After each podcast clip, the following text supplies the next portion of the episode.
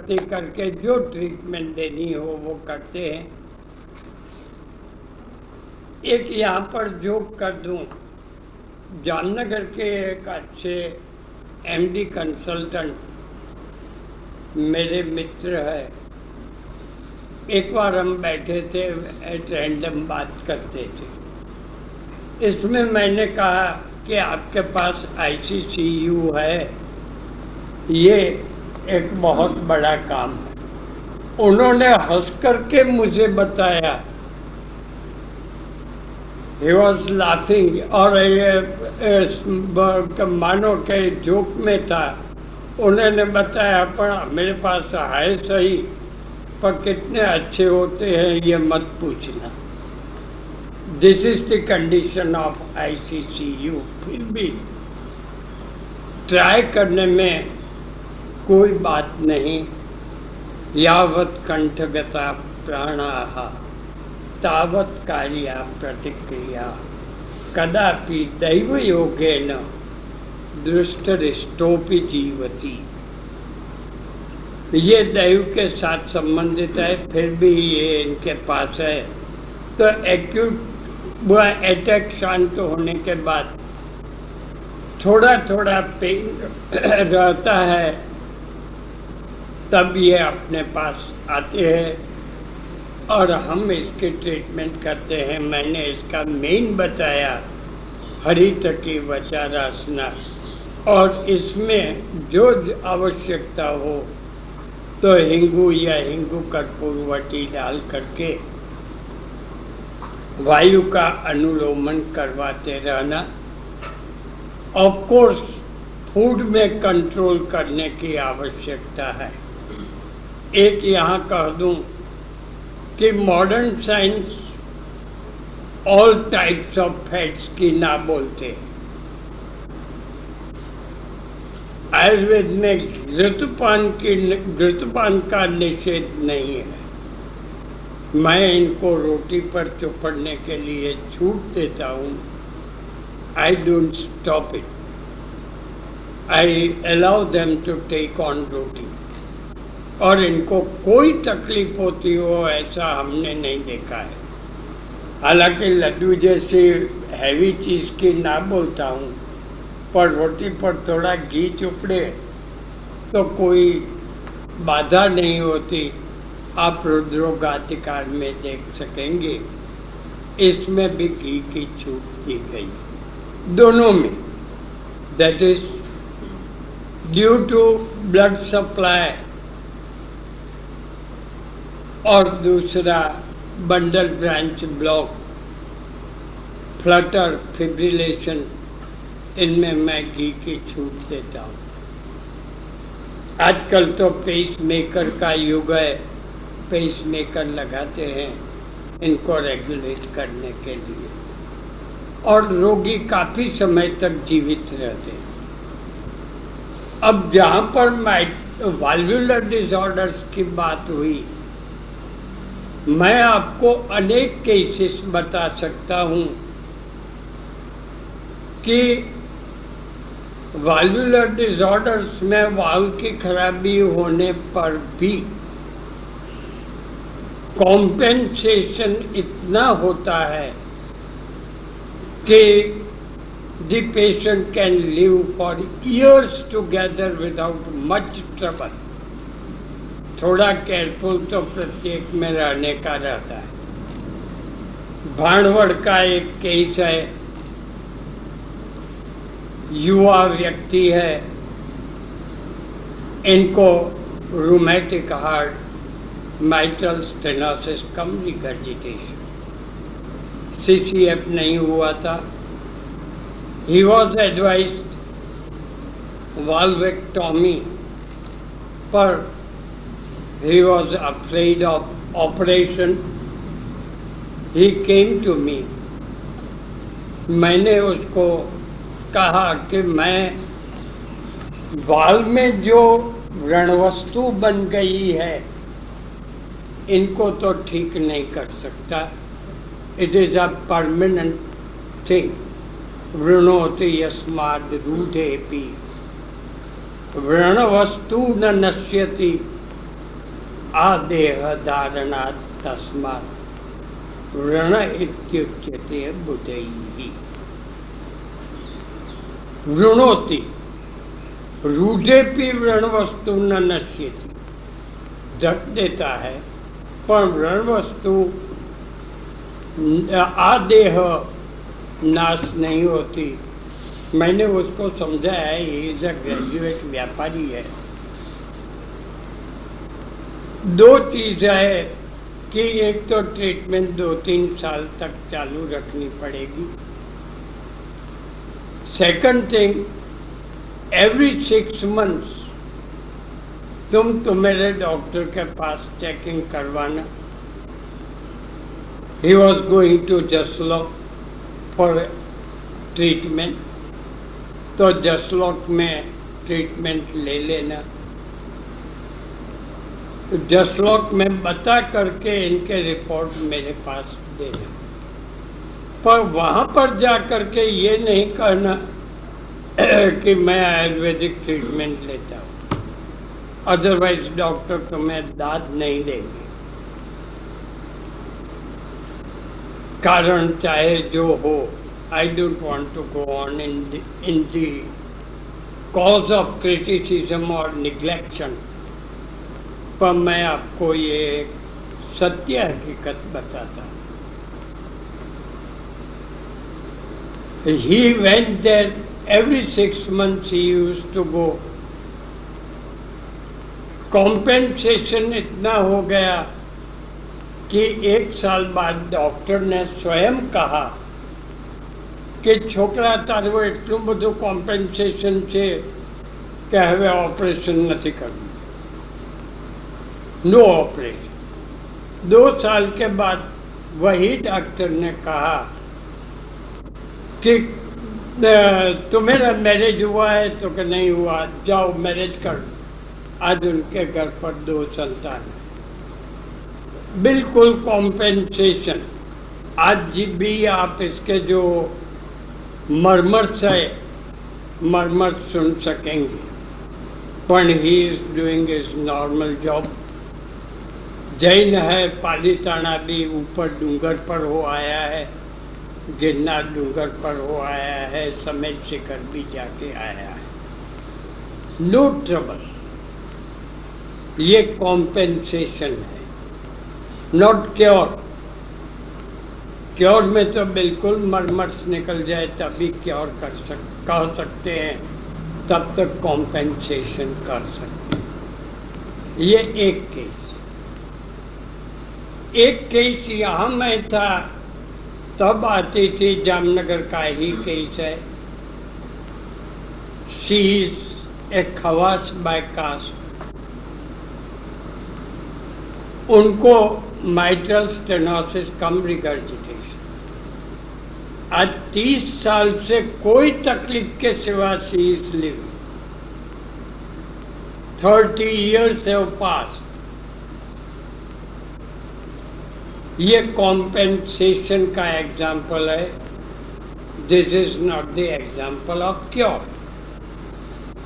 आप boldly compensation कर सकते हैं अमुक केसेस में, लेकिन पेशेंट को बिल्कुल अंधेरे में नहीं रखना। ओपनली कह देना कि भाई this mitral stenosis can not be cure, पर कॉम्पेंसेशन इतना कर दूं कि डॉक्टर ही तो मेरा ऑपरेशन न करे, ऐसे इतने तक मैं कर सकता हूँ, we can do it. Bundle block में भी कॉम्पेंसेशन आप कर सकते हैं, प्रोवाइडेड वात की चिकित्सा कर सको तो। और ये वायु की चिकित्सा में मेनली अनुलोमन है, हालांकि उदाहरण योजे ऊर्ध्वम अट्ठाईसवां अध्याय, उदाहरणम योजे ऊर्ध्वम अपानम अनुलोमये समानम शमये चापि त्रिधा ध्यानम तो योजये। अट्ठाईस चिकित्सा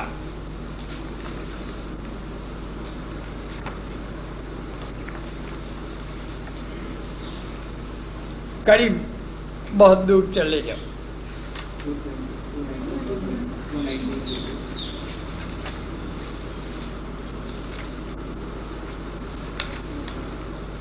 अब देखो कहीं उदानम योजयेत ऊर्ध्वम् अपानम अनुलोमयेत। लो उदानम योजयेत ऊर्ध्वम् अपानम अनुलोमयेत समानम शमयेत् चापि त्रिधा ध्यानम तु योजयेत्। ये चिकित्सा सूत्र है। आपको अनुलोमन पर मैं बहुत भार देता हूँ। अनुलोमन के साथ हार्ट टॉनिक कोई भी आप दे सकते हैं, पर वायु का अनुलोमन अवश्य रहना चाहिए। और ये करोगे तो दोनों में कोरोनरी इनसफिशिएंसी और बंडल ब्रांच ब्लॉक दोनों में काफी कॉम्पेंसेट कर सकते। ऐसे अनेक केसेस आते हैं। कभी कभी आपको कोई बात दिखा भी सकता हूँ, नॉट रेगुलरली, क्योंकि after all I am a private practitioner. Private practitioners को there are certain limitations. Institutional practice में आप सब लोग मन फावे तब देख सकते हैं। प्राइवेट प्रैक्टिस में तो खड़ंग खड़ंग खड़ंग आवाज़ आता है, तो आपको प्रत्येक को तो नहीं बता सकता, पर कभी देखना हो तो बता सकते हैं। नाम भी आपको दे दिया है ये सब केसेस का। अच्छा, एक ध्यान रखना कि in any case of the heart खाने की क्वांटिटी एकदम रिस्ट्रिक्ट कर देना, एकदम रिस्ट्रिक्ट से के अबाउट थर्टी फोर्टी परसेंट ये कम खाए। भले बीच में भूख लगे तो थोड़ा सा ले ले थर्टी परसेंट, पर नेवर, स्टमक कभी फुल नहीं होना चाहिए। Always it should be light. ये एक ध्यान में रखो तो कॉम्पेंसेशन अच्छा होगा। नाउ थर्ड वेराइटी, सीसीएफ के केसेस बहुत आते हैं। कंजेस्टिव कार्डियक फेलियर, और इसमें स्रोत होता है। मैंने आपको एक बार ये उधर के व्याख्यान में बताया था, वात प्रकोपक कारणों से, वात प्रकोप काल में वात के स्थान में जो शोध शुरू हो वो वात शोध। This same point in cardiac disorder. अतिशय परिश्रम आदि के बाद वात प्रकोपक कारणों से। वात प्रकोप काल में सायम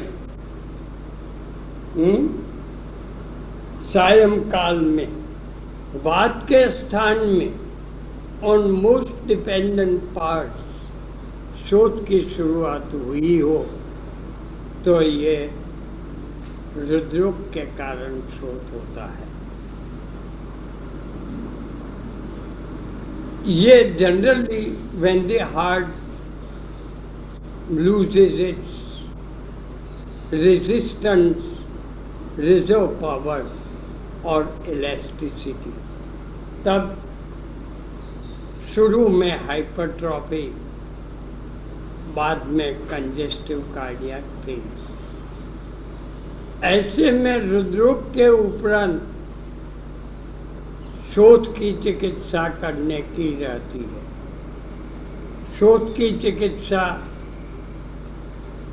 आप जानते हैं, पर इसके साथ कोई हृदय को बल देने वाली चिकित्सा करने की रहती है।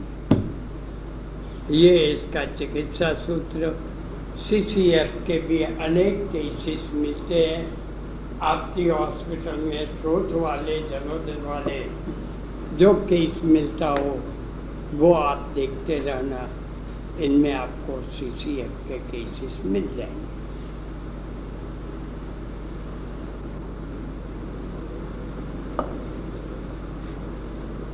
Thank you very much. विचार करते समय एक most common disease rather disease के बदले better word is condition,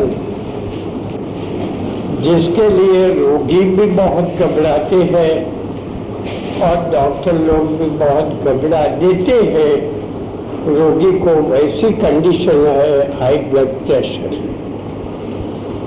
in fact blood pressure होने पर for all practical purposes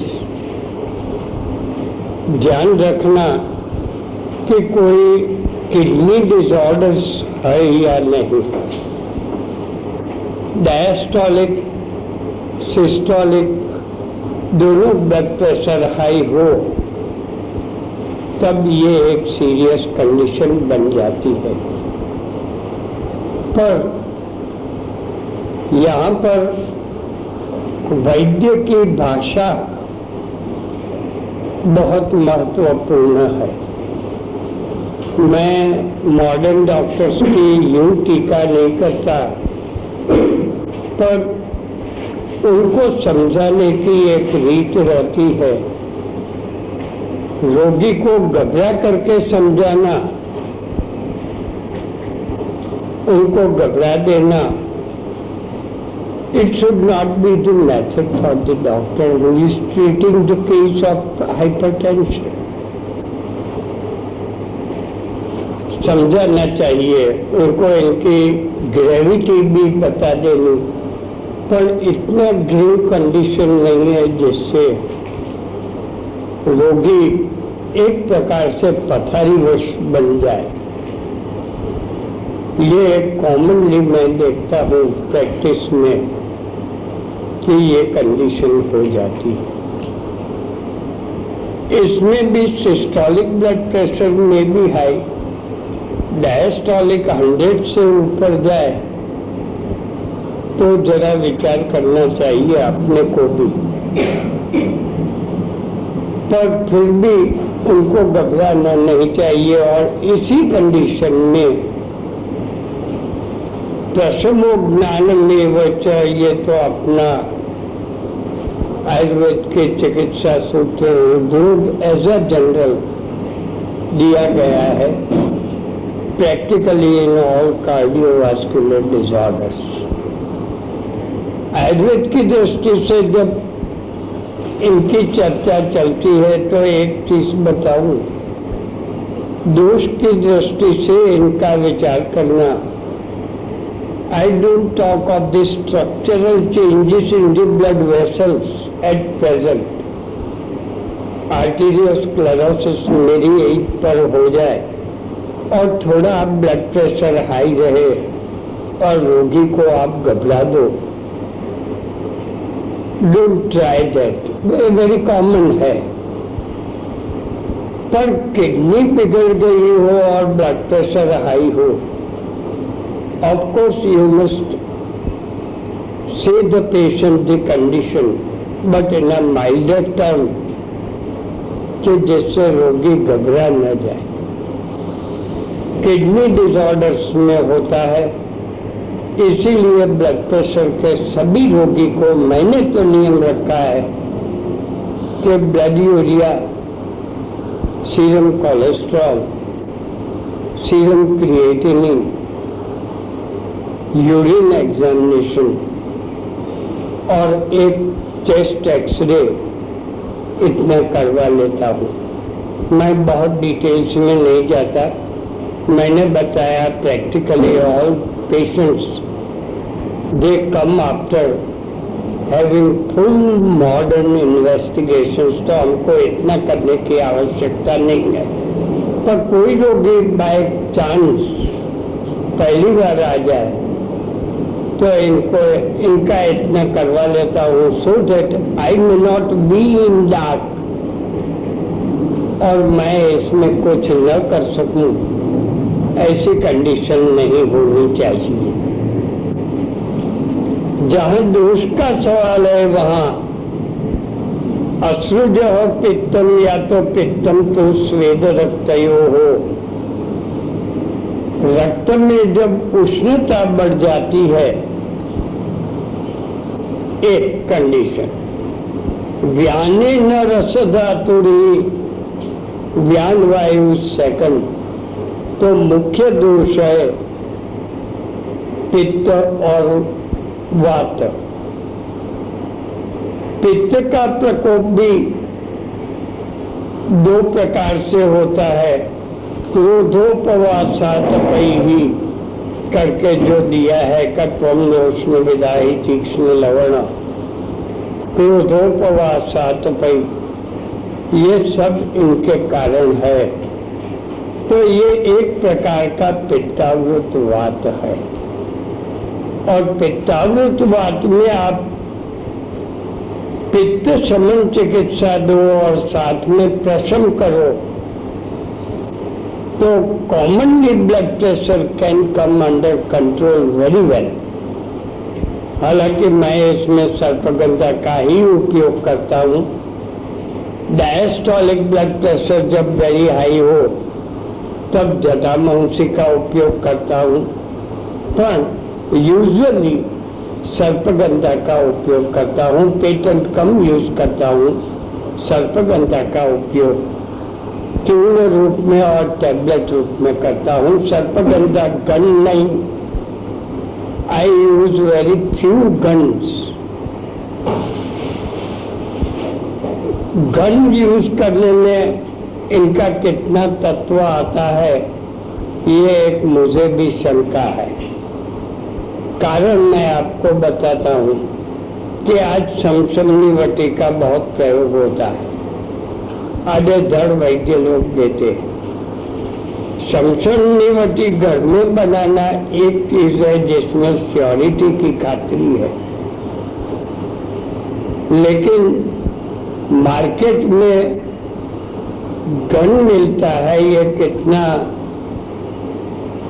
pure है दैट इज वेरी डाउटफुल। कोटज गन, हालांकि कोटज गन तो कम यूज में आती है, ओनली फ्यू पीपल यूज, इसीलिए कोटज गन में भी कम तकलीफ होती है। पर सर्पगंधा की टैबलेट और मेरी चूर्ण की टैबलेट मैं बनवाता हूँ और ये टैबलेट का उपयोग करता हूँ।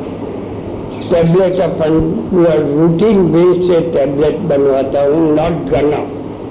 सर्पगंधा गन तो बाहर से लिख देना हो तो लिख देता हूँ, बाकी अदरवाइज मेरे घर में से देना हो तो मैं सर्पगंधा का उपयोग करता हूँ। अच्छा, मैं मेन पॉइंट पर आता हूँ कि ये भले कोलेस्ट्रॉल ज़्यादा हो जनरली और डॉक्टर घी तेल की मना करते हैं, मैं घी और तेल दोनों की एब्सोल्युटली मना नहीं करता। हालांकि फ्राइड मटेरियल्स और हैवी मटेरियल्स लाइक घी में बनाई गई लड्डू एक्सेट्रा ये नहीं देता, पर रोटी पर घी चुपड़े, रोटला पर घी लगा दे तो इसमें मैं बिल्कुल ना नहीं बोलता। थोड़ा दाल सब्जी में तेल आवे तो भी कोई बात नहीं, हालांकि गांठिया बजिया आदि बंद करवाता हूँ फ्राइड मटेरियल, पर इतना तेल आवे तो इसमें मैं ना नहीं बोलता। मैं आई अलाउ दें। एक मेरा सूत्र आप जानते हैं और मेरे पास काम करने वाले लोग जानते हैं, भूख से कम खाओ ताकि पेट का पेट की असर छाती पर न पड़े। ये मेरा सब लोगों में प्रैक्टिकली इन ऑल डिजीजेस ये है।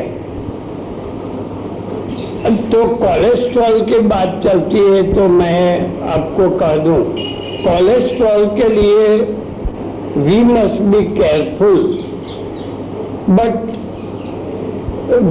इतना जरूरत नहीं है प्रैक्टिस की दृष्टि से कि रोगी को आप कोलेस्ट्रॉल बढ़ गया है ये नहीं करना ये नहीं करना ये करो, इसके बदले इसको योगासन पर चढ़ा दो, ऑटोमेटिकली कोलेस्ट्रॉल डाउन हो जाएगा। योगासन